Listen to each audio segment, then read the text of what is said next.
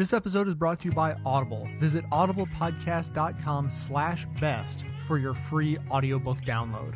Now welcome to a supreme-sized edition of the award-winning Best of the Left podcast with clips today from NPR's It's All Politics, the Thom Hartmann program, On the Media, Wait Wait Don't Tell Me, The Progressive, The Young Turks, The Rachel Maddow Show, and Countdown with a bonus clip for our iPhone app users from The Daily Show.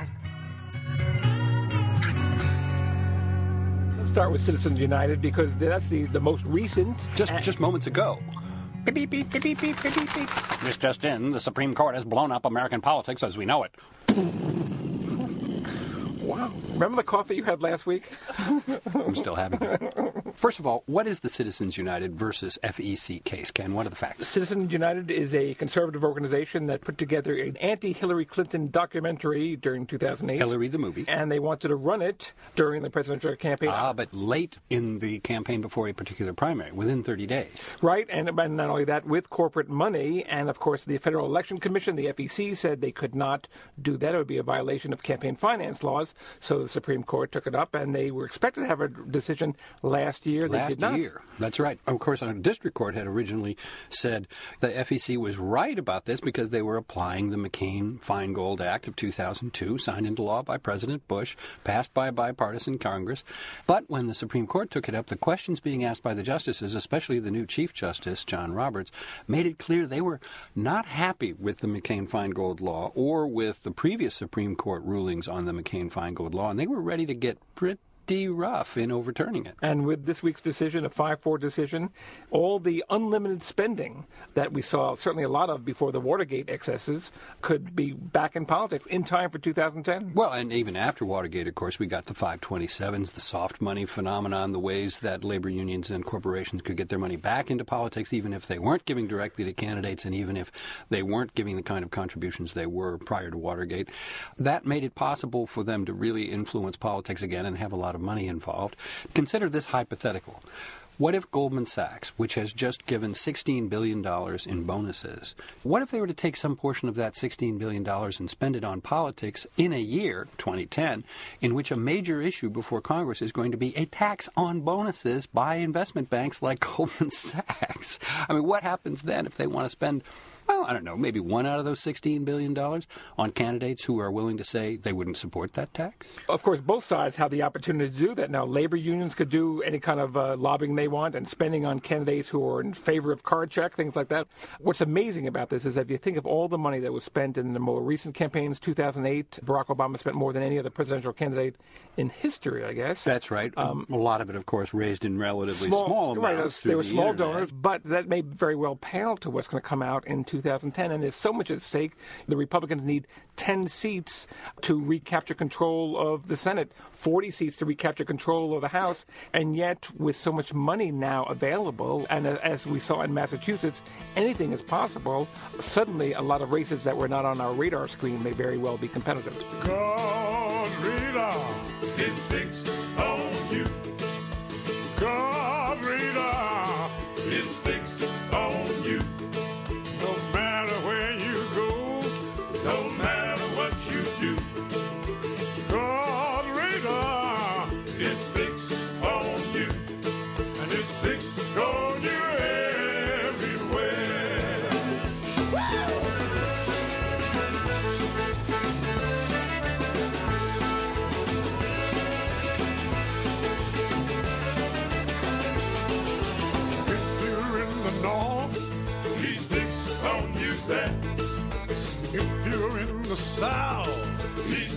on you may in the east, he's fixed on you there. You may be in the west, you everywhere. the Supreme Court decision that came down about an hour ago, hour and a half ago, two hours ago, uh, in the case of Citizens United versus the Federal Election Commission, this the this is absolutely mind-boggling.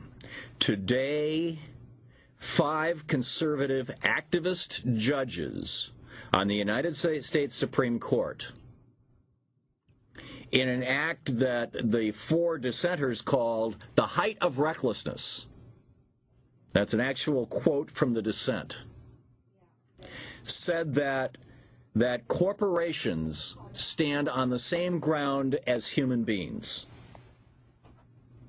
with regard to the First Amendment, with regard to constitutional rights. I mean, this is absolutely boggling, mind-boggling. This yeah, Justice uh, Justice Thomas. I'm, I'm sorry. I'm, I'm, I'm going along here. This is Roberts concurring. Okay.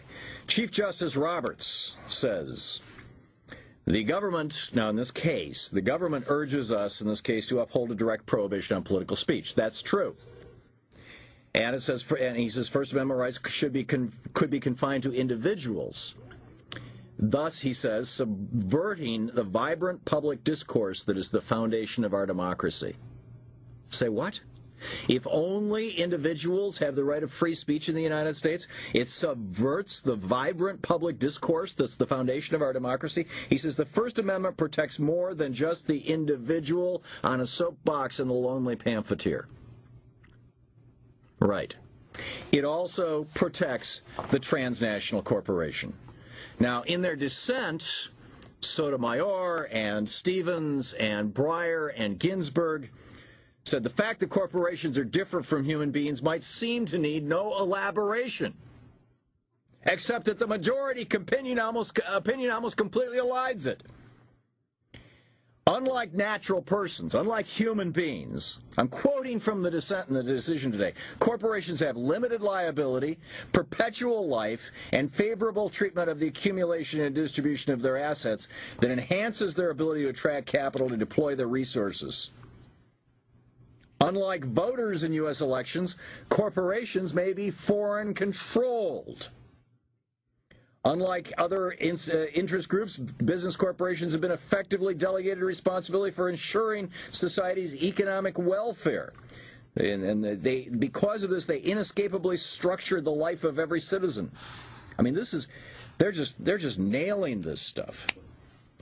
And there's they they get into Tokyo Rose in here. This this is absolutely. I've got a whole bunch of other news that I want to share with you, but uh, this this part from the dissent is just incredible. And I'm first of all, they, they talk about how the framers the framers took it as a given that corporations could be comprehensively regulated in the service of public welfare. Unlike our colleagues, that's the five activist conservatives who took away from you and me the exclusive right of free speech and gave it to large transnational foreign Chinese corporations. Unlike our colleagues, they had little trouble distinguishing corporations from human beings. This is the dissent. This is the four who lost, talking about the five on the on the, the, the five right wing Republican appointed justices. The the the Opus Dei coalition. The framers, the, the, from the dissent by Stevens, the framers took it as a given that corporations could be comprehensively regulated in the service of public welfare. Unlike our colleagues, they had little trouble distinguishing corporations from human beings. And when they const- constitutionalized the right to free speech in the First Amendment, it was the free speech of individual Americans that they had in mind, they being the framers. And in fact, here they, they say corporations were created, this is at the founding of our country at the founding of the United States, in the beginning. In fact, it says, let us start at the beginning. The court invokes ancient First Amendment principles, uh, but doesn't, you know, uh, perhaps uh, yet does it makes only a perfunctory attempt to ground the analysis in the principles or understandings of those who drafted and ratified the First Amendment. Perhaps this is because there is not a scintilla of evidence to support the notion that anyone believed that the First Amendment would stop regulatory distinctions based on the corporate form. And they and they, they even quote Robert Bork in the dissent, saying the framers and their contemporaries conceived of speech more narrowly than we think of it now. But the, this uh, this part about Tokyo Rose is just uh, amazing. If I can find where I've marked it. Uh, the, the, oh, here another little quote, uh, soundbite. The majority seem oblivious right. Here's their biggest concern. This is the concern that was expressed by the dissenters, the four dissenters. They said corporate domination of electioneering can generate the impression that corporations dominate our democracy. Citizens may lose faith in their capacity as citizens to influence public policy. A government captured by corporate interests, citizens may come to believe, will be neither responsive to their needs nor willing to give their views a fair hearing. The predictable result is cynicism and disenfranchisement, an increased perception that large spenders call the tune, and a reduced willingness of voters to take part in gov- democratic governance.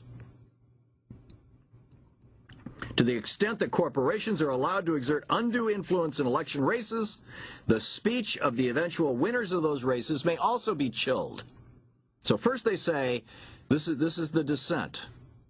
These are the guys who lost, who said, no, we shouldn't give corporations absolute rights of free speech. First they say, by giving corporations rights of free speech, you're going to cause average individual citizens to say, screw it, why should I participate? The corporations own the politicians, they're running the show, why should I even bother to vote? In other words, democracy itself is at risk. And that's what these activist conservative judges have done today. They put democracy itself at risk. Then they go on to talk about the impact on politicians. To the extent that corporations are now allowed to exert undue influence in election races, electoral races, the speech of the eventual winners of those races may also be chilled. Politicians who fear that a certain corporation can make or break their reelection chances may be cowed into silence about that corporation. Unregulated corporate ele- electioneering might diminish the ability of citizens to hold officials accountable to the people and disserve the goal of a public debate that is uninhibited, robust, and wide open. The majority's unwillingness to distinguish between corporations and humans similarly blinds it to the possibility that corporate war chests and their special advantages in uh, of corporate war chests and their special advantages in the legal realm, and it may translate into special advantages in the market for legislation. Gee, you think? I mean, it, it is at this this this decision today is absolutely amazing. They point out, unlike voters in U.S. elections, corporations may be foreign controlled, and it is. It, this is just. This is so. I don't know where to go. I, I'm, I'm, I'm lacking superlatives. The Supreme Court has handed the American electoral process to corporations. Lock, stock, and barrel. Five conservatives on the Supreme Court. Five Republican appointed conservatives on the Supreme Court have handed to corporations the right to, to money bomb on an unlimited basis any politician. This happened two hours ago. Benito Mussolini invented a new form of government. It was the merger of corporation and state. He called it fascism. Welcome, my friends, to the fascist state of America.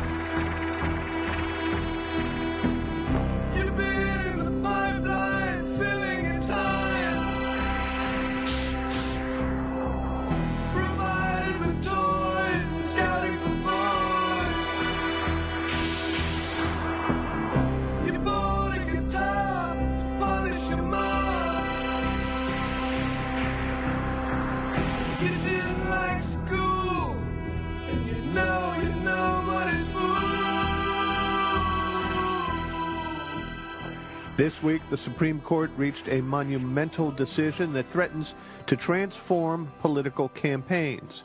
It started with a little known film from 2008 called Hillary the Movie. So, who is the real Hillary Clinton? The Federal Election Commission ruled the film could not be shown on a pay per view cable channel because it was essentially a political ad funded by a corporation, which was regulated under the 2002 McCain Feingold campaign finance laws. The group that financed the film protested, and last year, Adam Liptak, the New York Times legal correspondent, told us the Supreme Court could have made a pretty straightforward decision in favor of the film's backers such as the movie is not a political ad or pay per view is not the same as broadcast TV. Instead, Liptak told us, they called for a rare re argument. On the last day of the term, they come back and say, you know what?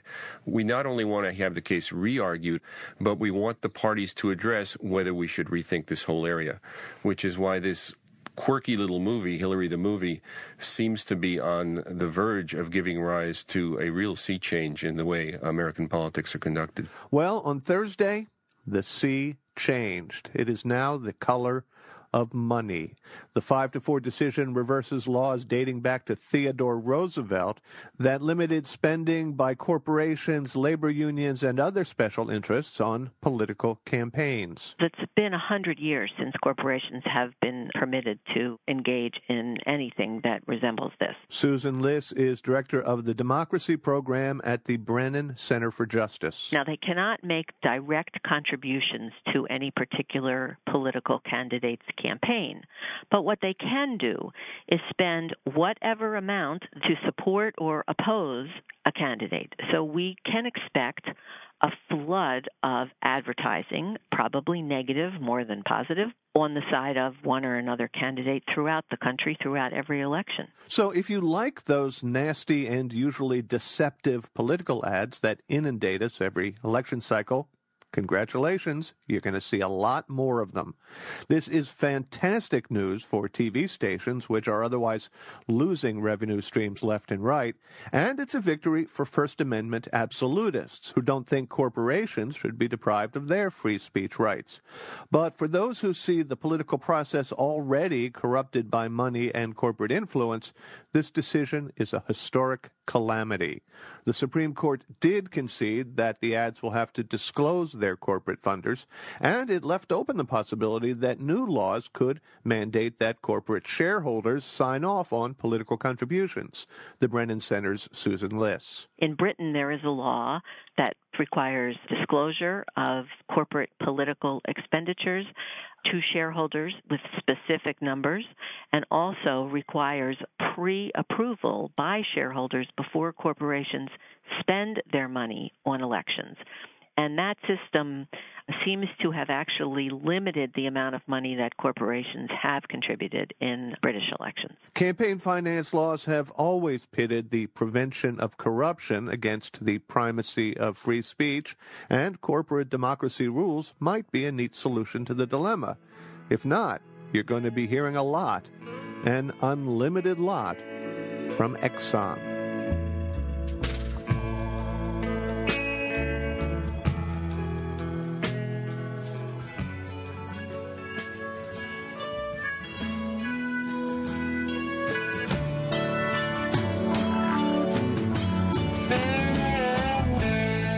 Supports this program, and it's a great fit because I've used them for years.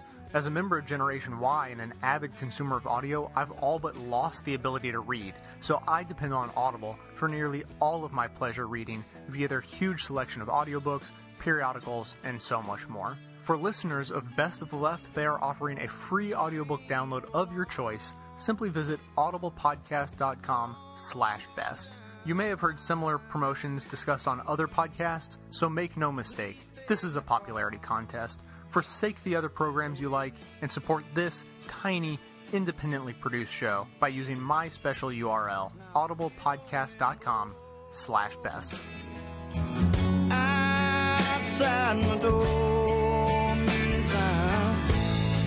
I'm, I'm my woman at home. So, Carl, what strange vision came to you next? It was so weird, Peter. Harry Reid was sweating Gatorade. Mitch McConnell telling me he was less filling and tasted great. And then Barack Obama and Nancy Pelosi appeared sitting next to each other in separate bathtubs. I woke up screaming. Carl might have been dreaming about a Supreme Court decision determining that who could spend whatever they want on campaign ads. Uh, corporations. Exactly right. For years, corporations and unions both were prevented from funding political ads directly. Not anymore. In a 5 to 4 reversal of previous rulings, the court found that corporations were, legally anyway, people and their free speech cannot be limited. Asked for comment, ExxonMobil said it was excited, a little overwhelmed, and to celebrate was going to go buy itself a little treat, namely the U.S. House of Representatives. But you know, I was thinking about this Yeah. when I heard about this, and I thought I thought of you know naturally you want to pair up the product with the candidate, Yeah, right? yeah, so who would sponsor like Nancy Pelosi? Um, Pepsodent.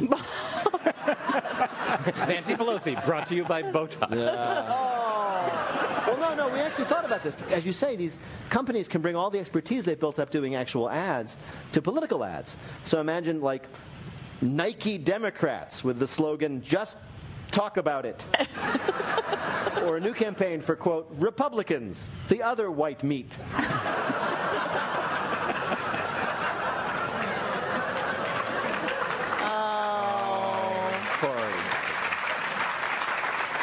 You know, I think they ought to just cut out the you know as long as as long as this decision has been made it's time to buy any national candidate like one of those NASCAR style jumpsuits really Yeah. why settle for one sponsor it takes it takes a village of corporations That's to sort of true. like right, you're going to need the you patches. gotta wear it yeah right. exactly oh, Or- Oh, maybe they'll just start idea. selling parts of the Congress like they do on, you know, like Who Wants to Be a Millionaire, all those shows. Like, mm-hmm. use your AT&T, you know, so it'll be like, I rise and walk up to the J. Smith furniture podium, right. you know. we recognize the gentleman from Stridex Exactly. Go,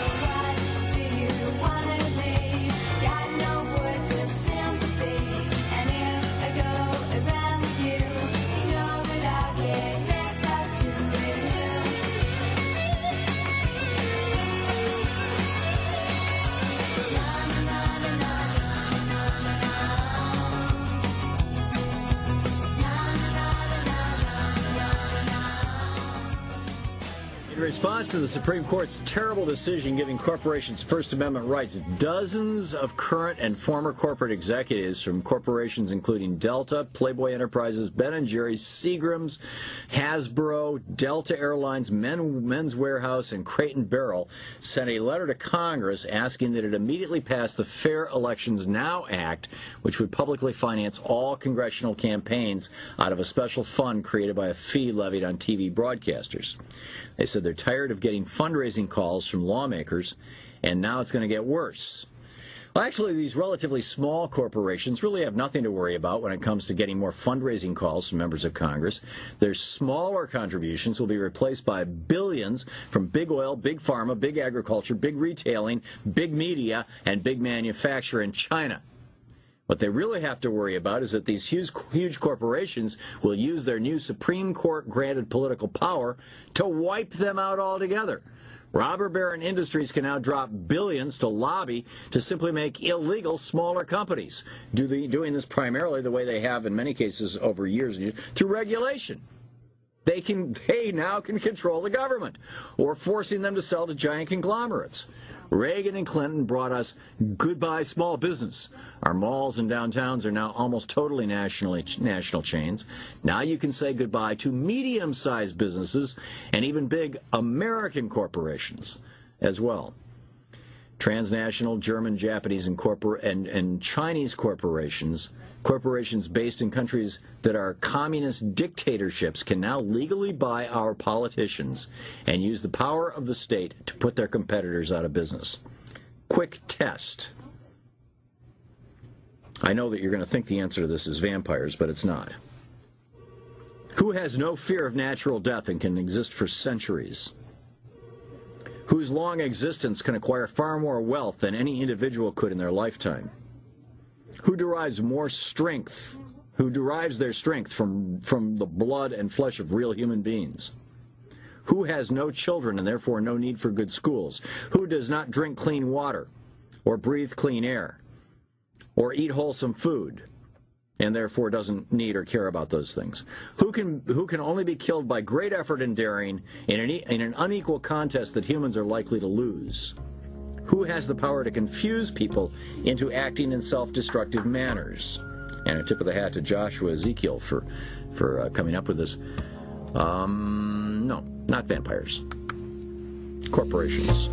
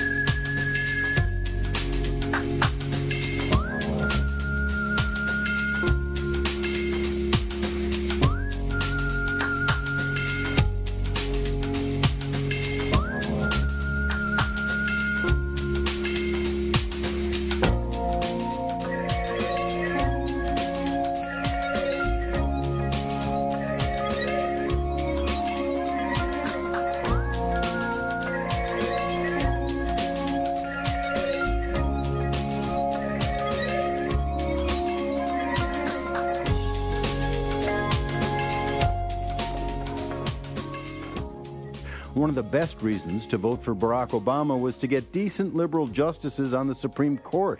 And we found out again this week how crucial that task is. The conservative majority's campaign finance decision in Citizens United versus the FEC was a huge gift to corporations and a giant blow to democracy. Starting today, Justice John Paul Stevens warned in his brilliant and impassioned dissent, corporations with large war chests to deploy on electioneering may find democratically elected bodies becoming much more attuned to their interests. In conclusion, he wrote, this decision will undoubtedly cripple the ability of ordinary citizens, Congress, and the states to adopt even limited measures to protect against corporate domination of the electoral process. The majority of justices asserted astonishingly and without evidence that independent expenditures, including those made by corporations, don't give rise to corruption or even the appearance of corruption. What planet are they on? If we are to obtain even the semblance of democratic self rule, we need a constitutional amendment overturning this decision. Fortunately, there's a grassroots effort underway to do just that. Please go to movetoamend.org and sign the petition to get this amendment rolling right now. It's the only way we can have a chance at democracy in America. I'm Matt Rothschild, and that's how I see it. Can you stand up and be counted There's a body in a crowd? Put your name on a petition with your signature so proud. Can you raise your voice so loud as you stand with head on bowed, weather beating on your brow, demanding answers here and now? Cause that's how you make a difference in this fickle world of change.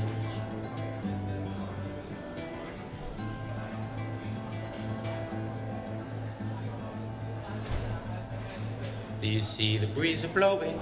Can you feel the winds have changed?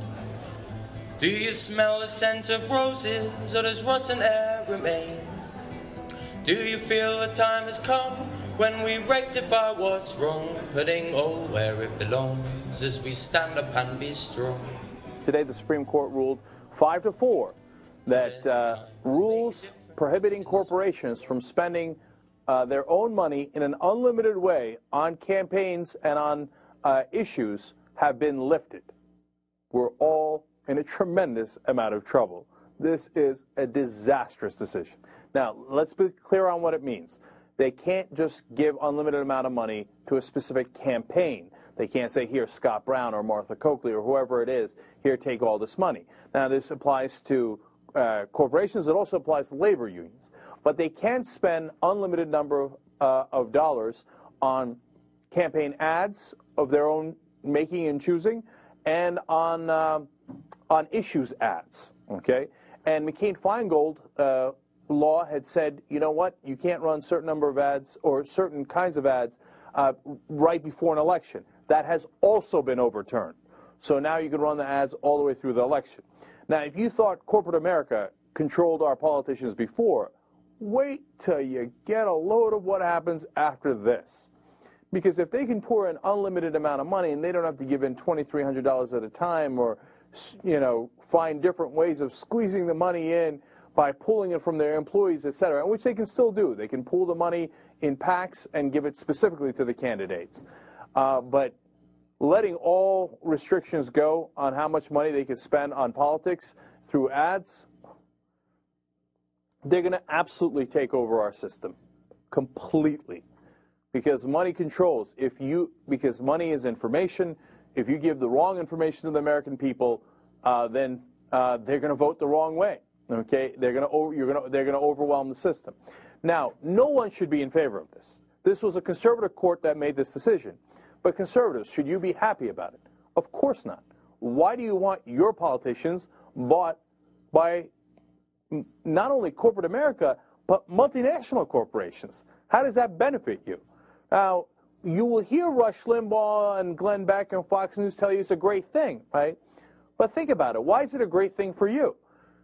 I mean, if you're working at one of these corporations and you want them to have undue influence, great, right? They'll say, oh, free speech, free speech, free speech. Okay, good. And look, we have the right to free speech, but we also can't yell fire in a crowded theater. Everybody knows that there are limits to these things. If you don't put limits on this, well, they're going to be able to take over the whole system to their advantage. Now, if you're a conservative, you're still not sold on that. Think about this further uh, element of it. They don't have to be American corporations. A Saudi corporation, remember when we had that blow up about the United Arab Emirates company that was going to come over and take over our ports because Bush had cut that deal with them?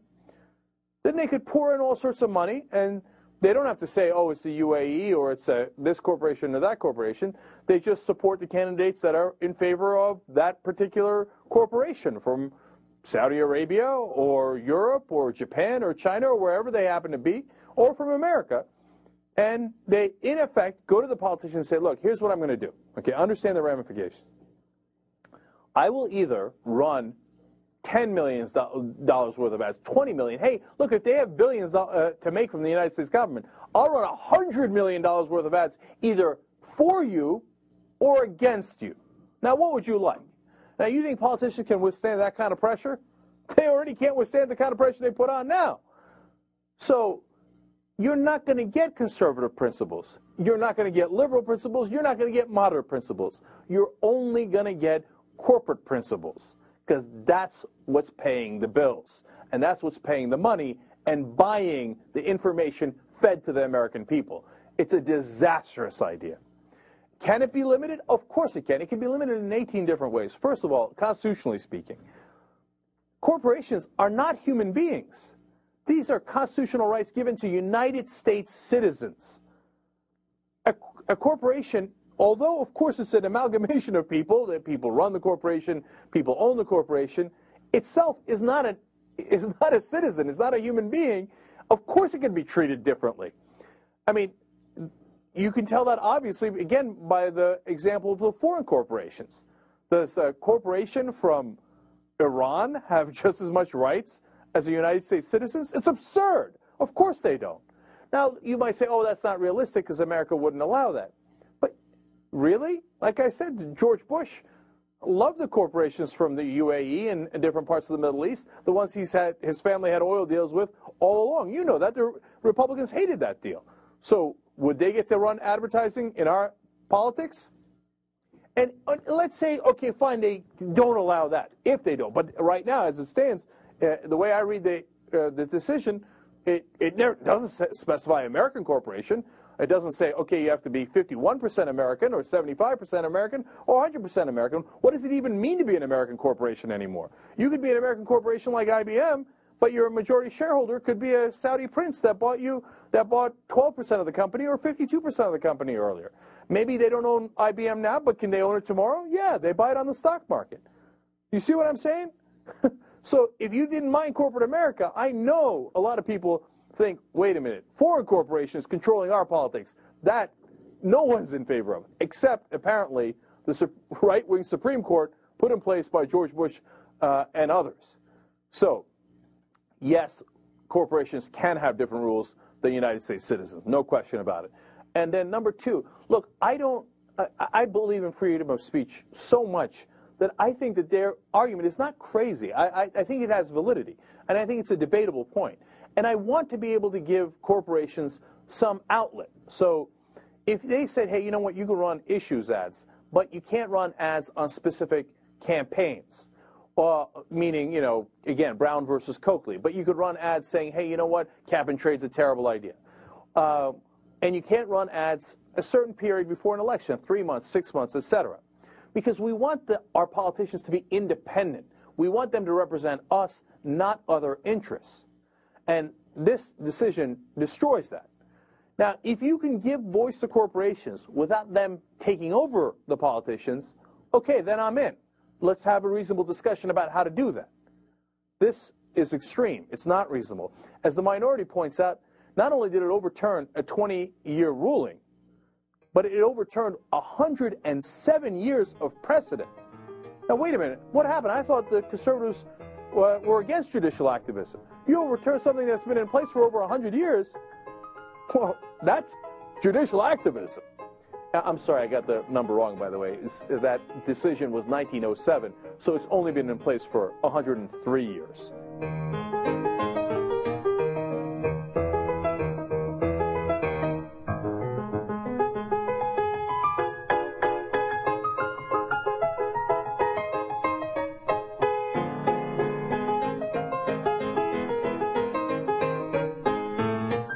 Can now support this podcast as easily as by shopping online.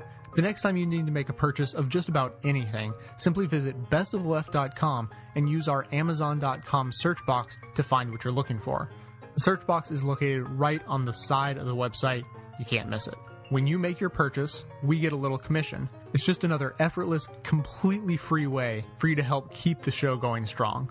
Thanks for your support.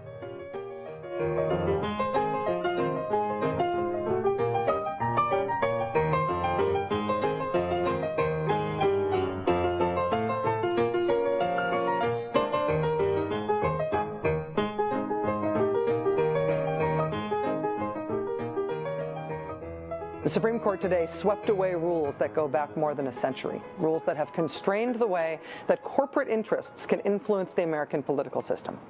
In 1907, Congress passed a law banning corporations from donating money directly to politicians. Over the next century, Congress passed a number of laws aimed at stopping corporate money from completely controlling America's political debate. They're laws that have been upheld multiple times by the Supreme Court like in 1990 when the Supreme Court ruled it was constitutional to restrict corporate political spending, or 2003 when the Supreme Court ruled specifically that the McCain-Feingold corporate campaign finance rules were okay. Well, today, in one of the most radical Supreme Court actions in years, Justice Roberts and Alito and their five member conservative majority overthrew at least a decade of settled law and congressional action and multiple Supreme Court precedents to wipe those laws away. Corporations are free to inject unregulated billions, absolutely unlimited money, into the political system now. If you are a regular person who's ever made a campaign donation before, forget about ever having to do that again. What's the point in individual people trying to influence politics with their donations if Exxon or some other company can quite literally match and therefore cancel out the combined donations of every single individual donor in the nation whenever it wants in one check. And it can do it every year, in every campaign, in every state, in every race. Going forward, corporations will be able to use unlimited money to support or oppose candidates in federal office. This isn't CEOs, individual rich guys using their private money. It isn't people forming political associations to do political work. It is big business being allowed to use its profits to flood the airwaves with ads against one candidate or for another. So if you're, say, a giant health insurance company who doesn't want the current system to change because you're making a killing, there's now nothing stopping you from tapping into your company's millions of dollars of profits to try to defeat a candidate who will vote against your interests. And you can do it without limit. If you have $2 billion in your company bank account and you see stopping health reform as an existential issue for your company, you can, and your shareholders probably think you should, spend all 2 billion of those dollars running ads against health reform directly. Feel free. This ruling rolls back decades of protections against corporate interference and control of governance. Justice John Paul Stevens read from the bench his scathing 20 minute dissent of the court's decision today. He said, The court's ruling threatens to undermine the integrity of elected institutions across the nation. It's a rejection of the common sense of the American people who have recognized a need to prevent corporations from undermining self government since the founding. While American democracy is imperfect, few outside the majority of this court would have thought its flaws included a dearth of, of corporate money in politics. Today's ruling affects everything going forward. If this ruling is not curtailed somehow through legislation, I personally think it is impossible to overstate the impact this will have on American politics. Every major issue that our government deals with will change because the field has just been dramatically tilted, like 90 degrees tilted, toward corporate interests. So, will health reform be the first casualty? Joining us now is Democratic Congressman Barney Frank of Massachusetts, Chairman of the House Financial Services Committee. Mr. Chairman, thanks very much for coming on the show tonight. Appreciate your time. You're welcome, George. An important set of issues. What, what's your reaction, first of all, to the Supreme Court ruling? One outrage. You correctly call it radical. You know, the conservatives talk about not having judicial interference with the democratic process. They have overturned more laws, this conservative group led by Scalia, now joined by Roberts and Alito and the others, uh, than the liberals have. And in fact, uh, this is a, as you documented, a very radical repudiation of dozens of laws passed by Congress. This is judicial striking down of the law. Fortunately, there is an approach we can take. And as chairman of the Committee on Financial Services, I preside over a committee that has jurisdiction over the laws that govern corporations. Corporations are not natural beings. They only exist by law. That's why it was so odd that the uh, court found that they had this constitutional right. But what we can do that's perfectly statutorily possible and constitutionally, I believe, unassailable, is to impose restrictions as a matter of corporate law on what corporations can do. They are given special treatment. They have liabilities that are limited. They have all kinds of privileges. We have traditionally conditioned those privileges on rules. And I talked today to a couple of my colleagues, and uh, when we get back in on uh, in, in, session, I'm going to designate uh, a couple of my colleagues on the Financial Services Committee to begin working to prepare a package of legislation that will put some restraints on this. So yes, in the current absence of uh, you, you can't do the statute the Supreme Court said because they said it. Uh, remember, they are not uh, uh, final because they are infallible. They are infallible because they are final, as one justice once said. But um, we can limit what corporations do. And uh, we limit it not as a matter of campaign finance regulation per se, but as a matter of corporate law. And uh, we will be pushing very hard, and I hope within a uh, a couple of months we will have legislation through the House that will put some restraints on this because otherwise, as you say, uh, democracy doesn't mean anything. And by the way, if you need to have this to have free speech, as the right wing majority of the court says, then there's no free speech anywhere else in the world because no other country that I am aware of, no functioning democracy, allows this unlimited corporate spending in campaigns. Would you expect the president to also act through some sort of executive order? Would you expect some sort of administrative action to try to work on this? The president said today, of course, he's looking to work with Congress. Yes, and he's a good constitutional lawyer. Unfortunately, it's probably going to take a statute. I do not think the president can, by executive order, do this. We will be consulting with the Securities and Exchange Commission. We have the power in the public sector to regulate the behavior of corporations. And, uh, you know, we are going to be ordering them to, to rein in some of their compensation, for example. We'll have a hearing on that tomorrow over the Republicans' objection. We do other things that regulate what corporations can do. Uh, but I don't think it can be done by executive order. We will be cooperating with the Obama administration in drafting the toughest possible constitutional legislation to prevent the, uh, the drowning of American democracy in corporate dollars. There's no other way to say it.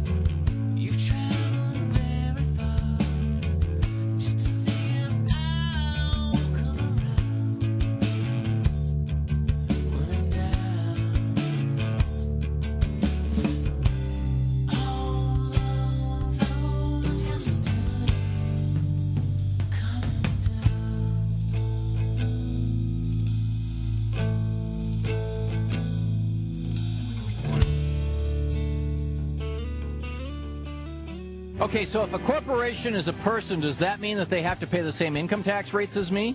Well, no. Does that mean that if they merge with another corporation, we've legalized same sex marriage? Um, no. Does that mean that if they kill somebody, we can give them the death penalty and dissolve the corporation? Well, it doesn't seem to be happening. Uh, does that mean that if a corporation buys another corporation, that they violated anti slavery provi- provisions of the 13th Amendment? Uh, somehow I don't think so. So where did this insane Supreme Court decision come from? Ralph Nader's with us, uh, one, uh, an American hero and one of mine as well. Uh, Nader.org is website, the guy that I voted for in 2000 for President of the United States. Ralph Nader, welcome to the show. Thank you, Thom. Uh, uh, Ralph, your thoughts on Citizens United versus FEC? So much for the conservative judicial doctrine of originalism. The corporation is never mentioned once in our Constitution. And yesterday, uh, again, the Supreme Court, in a 5 4 decision led by the Republican uh, judges, uh, basically said that any corporation can throw any amount of money, millions of dollars, uh, into an independent attack on candidates, national, local, and state. Right. So, So if you get a developer, for example, in your community, and your state legislator, or city council person is fighting it to preserve a neighborhood, that person can be subjected to a massive direct slander by corporations. So it's a very, very radical, in the worst sense of the term, decision. And I think it's so bad it's going to provoke a backlash. I hope so. You know, the uh, uh, Paul Leto uh, is an attorney in Washington State, and he said this is the mirror image of Dred Scott. Dred Scott in in 1857 ruled that people are property, uh, specifically African American people, and in this ruling, property became people. Uh, you know, really with with a with a punctuation mark, a loud punctuation mark. Congressman Alan Grayson has submitted five pieces of legislation to try to get around this. The uh, Businesses Should Mind Their Own Business Act with a 500% corporate excise tax on corporate contributions. The Public Company Responsibility Act, preventing companies from making uh, political contributions as long as they are traded on national exchanges. In other words, using the ability to control, we can still regulate whether or not they're publicly traded. So, so if you're going to give money to a politician, you can't be on a national exchange. You have to leave the NASDAQ or the uh, uh, New York Stock Exchange or whatever. Uh, end political kickbacks. A- there's a series of them. I'm wondering what your thoughts. You're a lawyer and a constitutional scholar, Ralph Nader. What your thoughts are on ways that we might uh, legislatively deal with this. Uh, and of course, there's movetoamend.org, a move to amend the Constitution to simply say persons uh, means human beings. Uh, what's the best way to go after this? Well, the most basic way is a constitutional amendment, which, as we all know, is very difficult, but it could be a very simple one that addresses the um, simple objective of a democracy, and that is the only uh, people who should have rights under a democracy are people, human beings, living human beings who have children, whose sons and daughters die overseas, you know? Uh, so, i i unlike most constitutional amendments, this ought to appeal pretty much to conservatives and liberals because corporations should never have equal rights. They should be subordinated to the constitutional rights of human beings, and they should be our servants, not our masters. I mean, first of all, they have no, the big ones have very little allegiance to our country. They, they ship out industries and jobs to fascist and communist regimes overseas. Uh, they abandon this country for a profit at a moment's notice. So that's one. The second one is that there could be a, a legislation in Congress requiring that any corporate contributions that are now uh, free under this uh, uh, judicial decision uh, have to be approved by a majority of the shareholders. Since uh, since the uh, five ju- justices made a big deal about describing a corporation as a mere association of citizens, okay, then let's bring it back to the shareholders. And I don't mean mutual funds. I mean individual shareholders would have to approve. Human beings, because a Yeah. mutual fund is just another corporation. Yeah, exactly.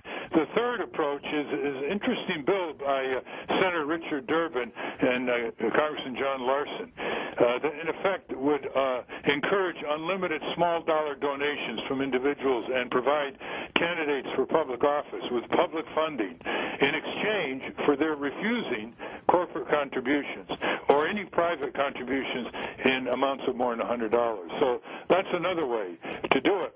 But uh, Grayson is, uh, you know, he's got his ideas. It's going to generate, along with other ideas, a lot of debate. I think this is a spectacular opportunity uh, to educate the public that corporations were never chartered by government to be our masters. They were chartered to be our servants. And any of you listening who want detail on this, you can read one of my favorite books, Unequal Protection, by Thom Hartmann, your radio show host. And is it ever readable? God bless you, Ralph Nader. By the way, I'm I, I just I've spent the last four months. Uh, we're doing a second edition, which is going to be about a third of the book completely rewritten, including this decision, and it'll be out in May. Uh, so we've Yeah. You know, the key point on unequal protection, as you pointed out in your book, Thom, is how can an artificial entity, we're not talking about corporate employees here, the, the corporation itself, Pfizer, Citigroup, Bank of America, uh, General Motors, how can a corporation have all the rights under our Constitution that human beings have, plus all the privileges and immunities that corporations have that you folks out there can never have, even if you become billionaires. And so there is no way you can have unequal protection between you and Exxon, or you and Pfizer, or, or you and U.S. Steel. It's impossible. And that's why our democracy is being downgraded. That's why wages are, are, are falling, household incomes are falling, poverty is increasing, jobs are being lost to communist China and other regimes abroad. All these things flow from the crescendo of power that the that the right-wing judges, the corporate judges, have been giving over the decades to corporations to sway, buy, rent, intimidate uh, elected officials or candidates for office. Yeah. Uh, in fact, uh, I'll just uh, let me give you a preview. Uh, Ralph, we're talking with Ralph Nader. The first four sentences of, of the new edition of Unequal Protection. On September 2nd, 2009, the transnational pharmaceutical giant uh, uh, Pfizer pled guilty to multiple criminal criminal felonies. They had they had been marketing drugs in a way that almost certainly led to the death of people, and definitely led physicians to prescribe and patients to use pharmaceuticals in ways they were not intended. Because Pfizer is a corporation, a legal abstraction really, it couldn't go to jail like fraudster Bernie Madoff or killer John Dillinger. Instead, it paid a one billion two hundred million dollar criminal fine to the U.S. government, the biggest in history, as well as a $1 billion civil fine. And none of its executives, decision makers, stockholders, owners, or employees saw even five minutes of the inside of a jail. Now, nobody knows about this, but everybody knows that Martha Stewart in 2004 was convicted of lying to invest- investigators about her sale of stock in another pharmaceutical company. I mean, it, totally different standards for a corporation and for people. Yeah, I mean, what if your neighbor uh, poured uh, pollution in, into your uh, backyard? You know, all kinds of debris, stuff in the air your kids were breathing, and uh, you could go after that neighbor and get the prosecutor to prosecute that neighbor, and if the courts judge guilty, that neighbor goes to jail. Except if that neighbor is a corporation. Right. And of course, uh, I don't know many people who pollute as much as a corporation or industries. So we really have to get down to this, folks. This is town meeting time. This is gathering in living rooms time. This is becoming educated about how these corporations, over the course of our history, uh, were first chartered on a tight leash by legislatures like in Massachusetts and Connecticut during the early textile industry era. And then they began getting away from the legislative charter, away from limited terms, and before you know it, they are dominating our political economy and putting our, our, our democracy into the ground. And you're paying for it as a worker, taxpayer, consumer, and investor.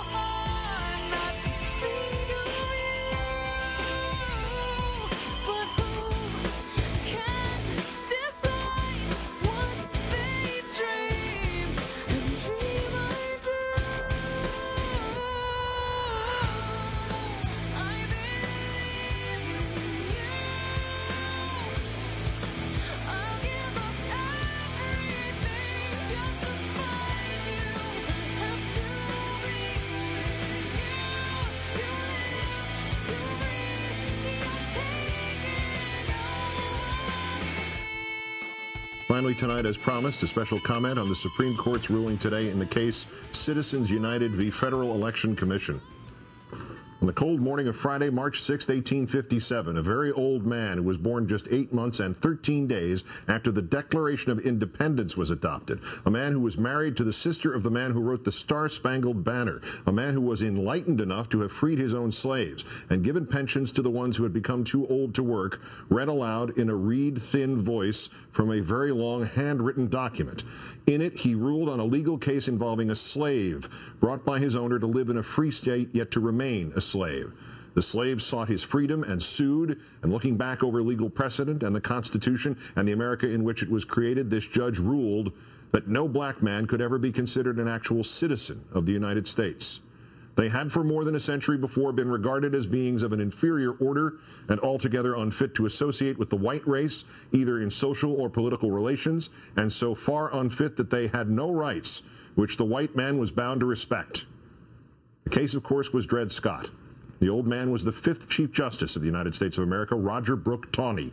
The outcome, he believed, would be to remove the burning question of abolition of slavery from the political arena for once and for all. The outcome, in fact, was the Civil War. No American ever made a single bigger misjudgment. No American ever carried the responsibility for the deaths and suffering of more Americans on his shoulders. No American was ever more quickly vilified. Within four years, Chief Justice Taney's rulings were being ignored in the South and the North.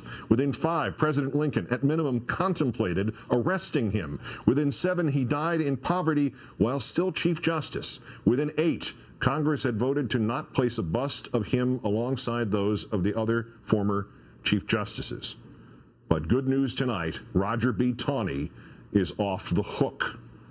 Today, the Supreme Court of Chief Justice John Roberts, in a decision that might actually have more dire implications than Dred Scott v. Sandford, declared that because of the alchemy of its 19th century predecessors in deciding that corporations had all the rights of people, any restrictions on how these corporate beings spend their money on political advertising are unconstitutional.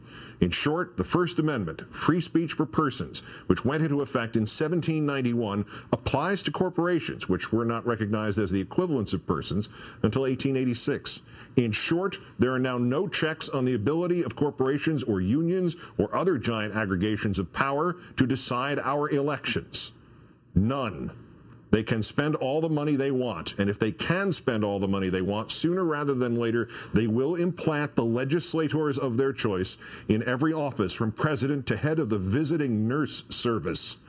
And if senators and congressmen and governors and mayors and councilmen and everyone in between are entirely beholden to the corporations for election and re-election to office. Soon they will erase whatever checks there might still exist to just slow down the ability of corporations to decide the laws. It is almost literally true that any political science fiction nightmare you can now dream up, no matter whether you are conservative or liberal, it is now legal because the people who can make it legal can now be entirely bought and sold. No actual citizens required in the campaign fundraising process. And the entirely bought and sold politicians can change any laws. And any legal defense you can structure now can be undone by the politicians who will be bought and sold into office this November or two years from now. And any legal defense which honest politicians can somehow wedge up against them this November or two years from now that can be undone by the next, even larger set of politicians who will be bought and sold into office in 2014 or 2016 or 2018. Mentioning Lincoln's supposed ruminations about arresting Roger B. Taney, he didn't say the original of this, but what the hell? Right now, you can prostitute all the politicians some of the time and prostitute some of the politicians all the time, but you cannot prostitute all the politicians all the time. Thanks to Chief Justice Roberts, this will now change. Unless this near mortal blow is somehow undone within 10 years, every politician in this country will be a prostitute. And now let's contemplate what the perfectly symmetrical, money driven world of that order might look like. Be prepared first for laws criminalizing or at least neutering unions. In today's court decision, they are the weaker of the non human sisters unfettered by the court. So, as in ancient Rome or medieval England, they will necessarily be strangled by the stronger sibling, the corporations, so that they pose no further threat to the corporations' total control of our political system. Be prepared then for the reduction of taxes for the wealthy and for the corporations, and the elimination of the social safety nets for everybody else, because money spent on the poor means less money left for the corporations. Be prepared then for wars sold as the new products, which Andy Card once described them as, year after year, as if they were new Fox reality shows, because military industrial complex corporations are still corporations. Be prepared then for the ban on same sex marriage and on abortion and on evolution being taught and on separation of church and state. The most politically agitated group of citizens left are the evangelicals. Throw them some red meat to feed their holier than thou rationalizations, and they won't care what else you do to this corporate nation. Be prepared then for racial and religious profiling because you've got to blame somebody for all the reductions in domestic spending and civil liberties just to make sure the agitators against the United Corporate States of America are kept unheard.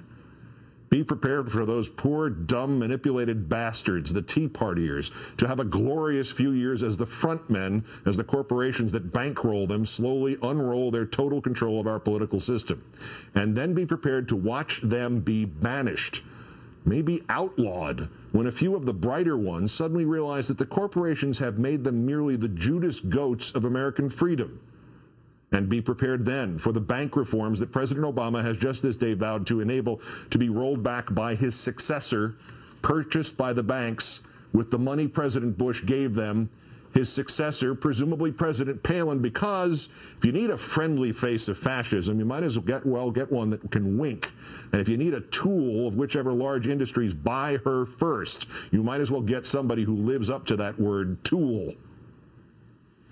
Be prepared for the little changes, too. If there are any small towns left to take over, Walmart can now soften them up with carpet advertising for their Walmart Town Council candidates brought to you by Walmart.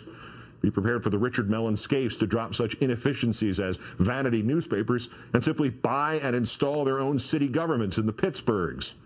Be prepared for the personally wealthy men like John Kerry to become the paupers of the Senate, or the ones like Mike Bloomberg, not even surviving the primary against Halliburton's choice for mayor of New York City. Be prepared for the end of what you're watching now. I don't just mean me or this program or this network. I mean all the independent news organizations and the propagandists like Fox for that matter, because Fox inflames people against the state. And after today's ruling, the corporations will only need a few more years of inflaming people before the message suddenly shifts to everything's great. Glenn Beck and Rush Limbaugh don't even realize it. Today, John Roberts just cut their throats too. So, with critics silenced and bought off, and even the town assessor who lives next door to you elected to office with campaign funds 99.9% drawn from corporate coffers, what are you going to do about it? The internet. The internet. Ask them about the internet in China. Kiss net neutrality goodbye.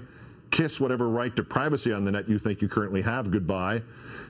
And anyway, what are you going to complain about if you don't even know it happened?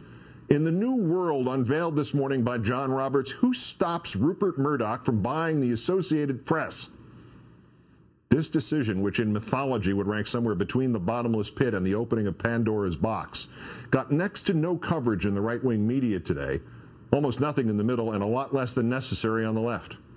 The right wing won't even tell their constituents that they're being sold into bondage alongside the rest of us. Why should they? For them, the start of this will be wonderful.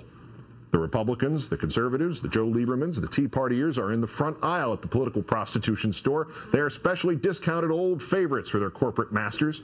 Like the first years of irreversible climate change for the conservatives, the previously cold winter will grow delightfully warm.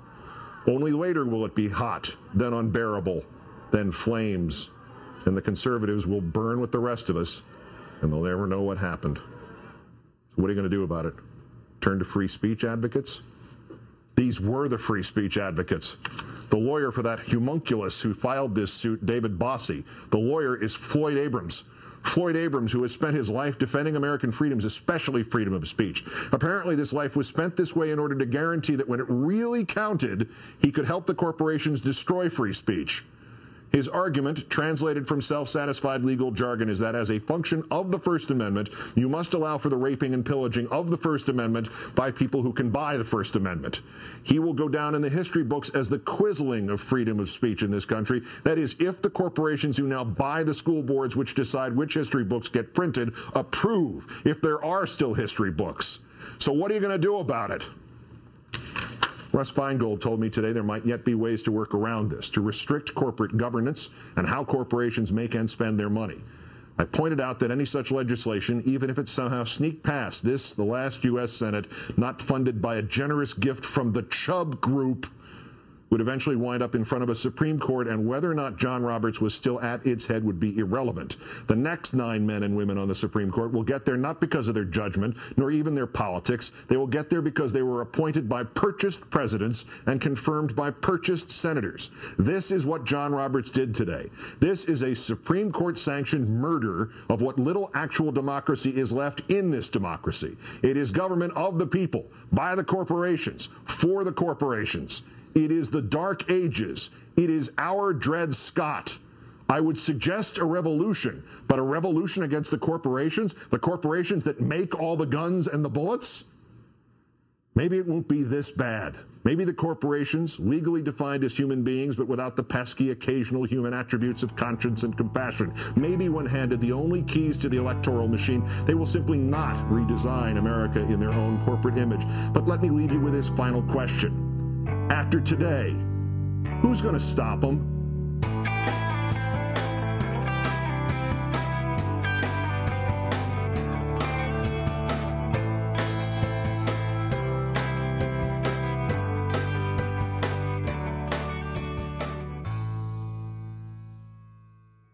Thanks for listening, everybody. As promised, I'm actually going to continue my commentary from the previous episode, and that's going to come in just a moment after just a couple of notes. First of all, bonus content for today is the Daily Show's take on the Supreme Court decision.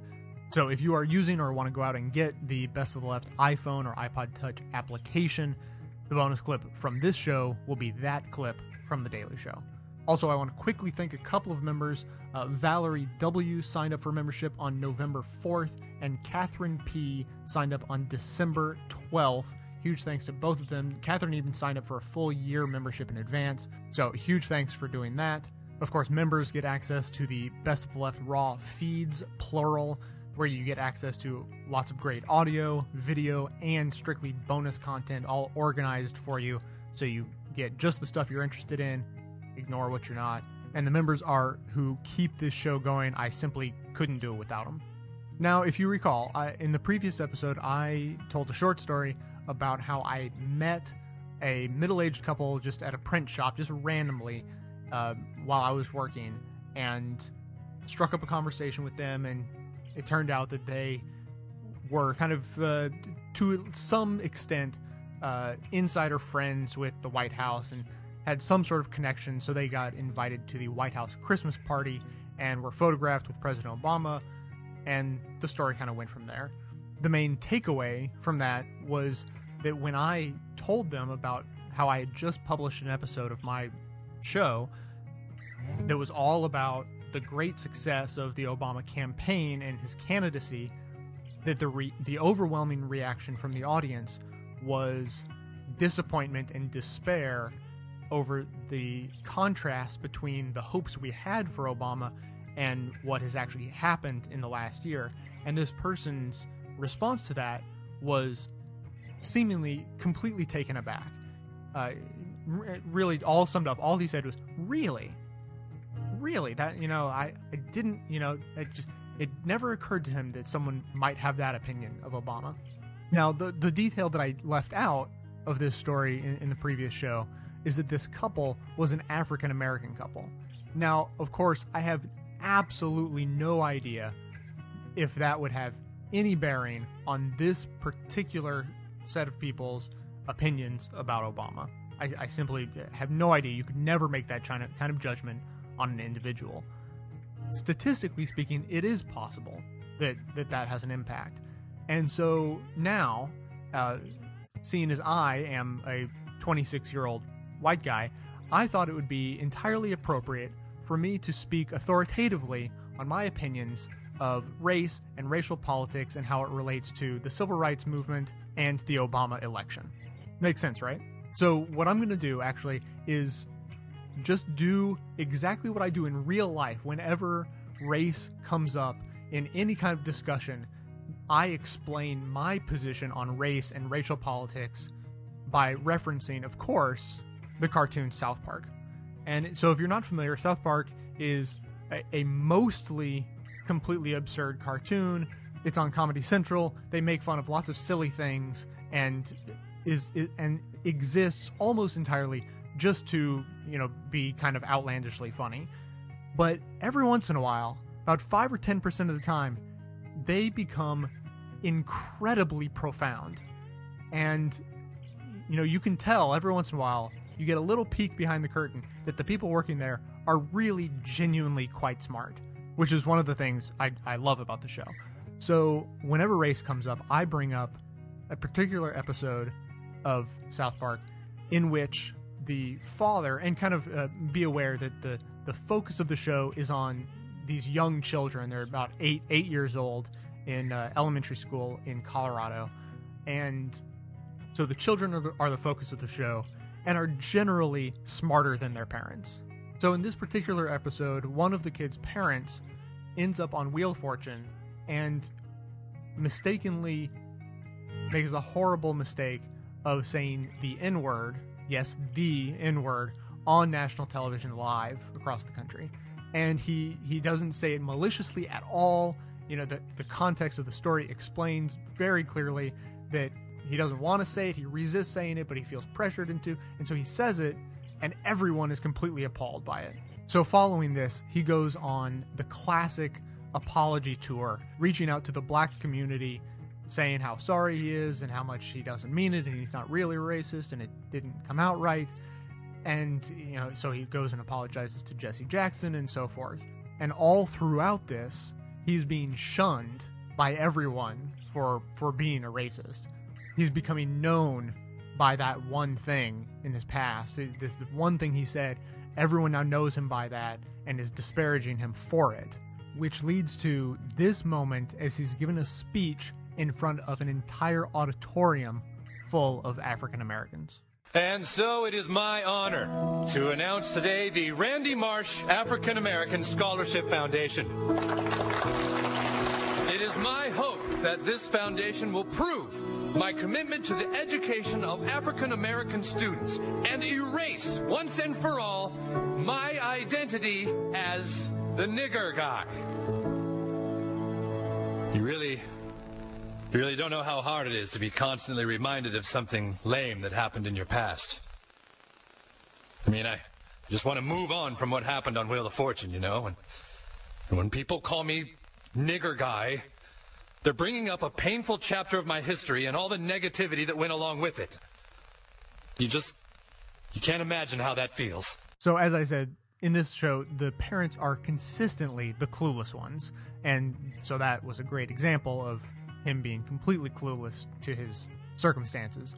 And meanwhile, this man's son has been paying for the sins of the father at school as the, the single black student at his elementary school, naturally named Token, has rightfully taken offense to what this this little white kid's dad said on national television.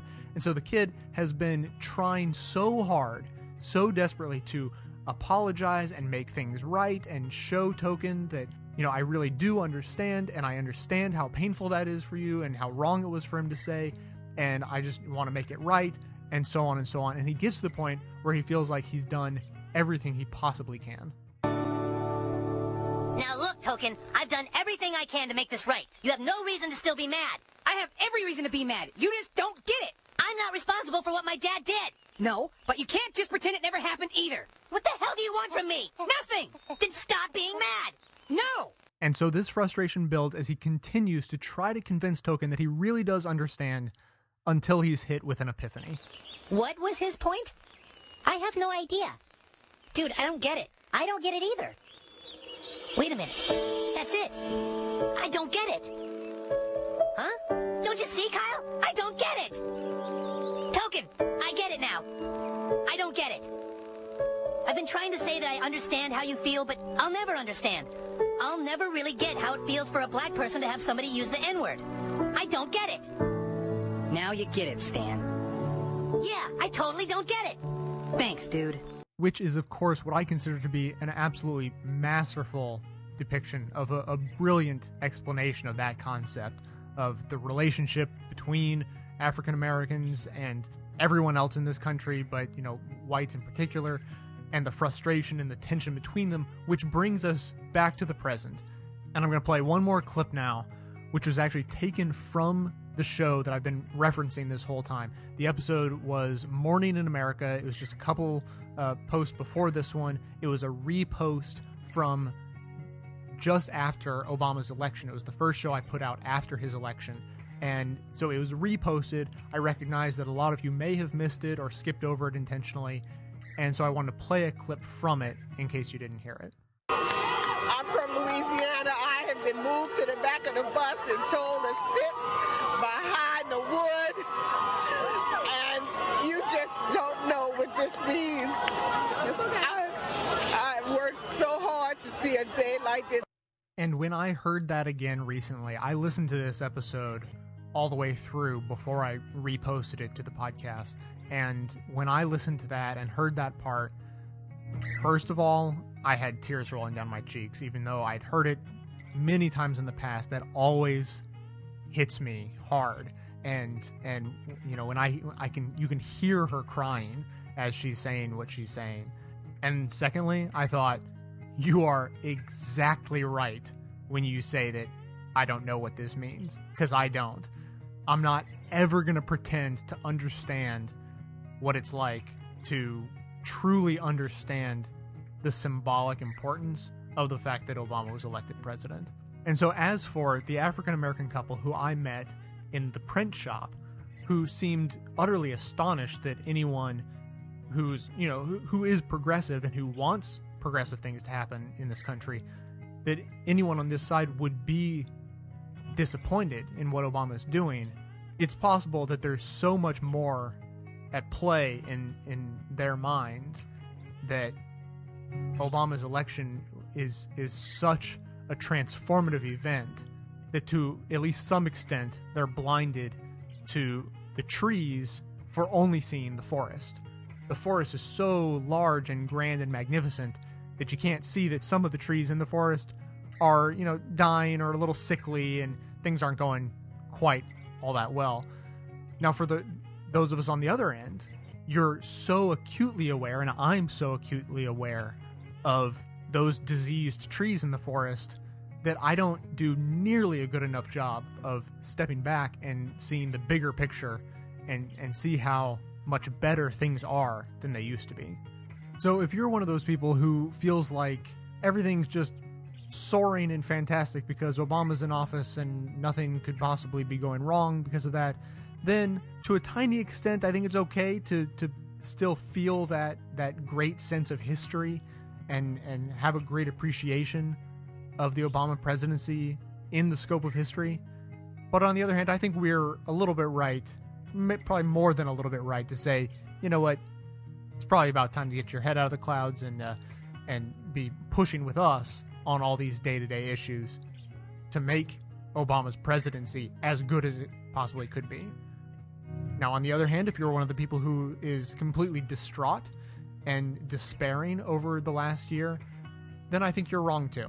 I say get your eyes up off the ground a little bit, look at the blue sky outside. We're really just not doing that bad these days.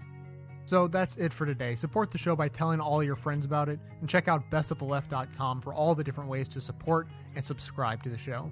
Connect with me on Twitter and Facebook, and find the links to sources and music in the show notes on the blog.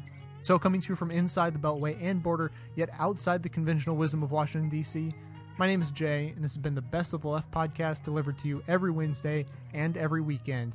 Thanks only to the members and donors to the show from bestoftheleft.com.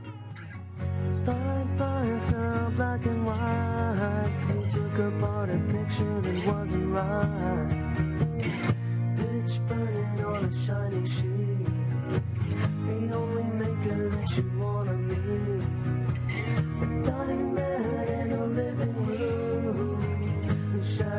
since before.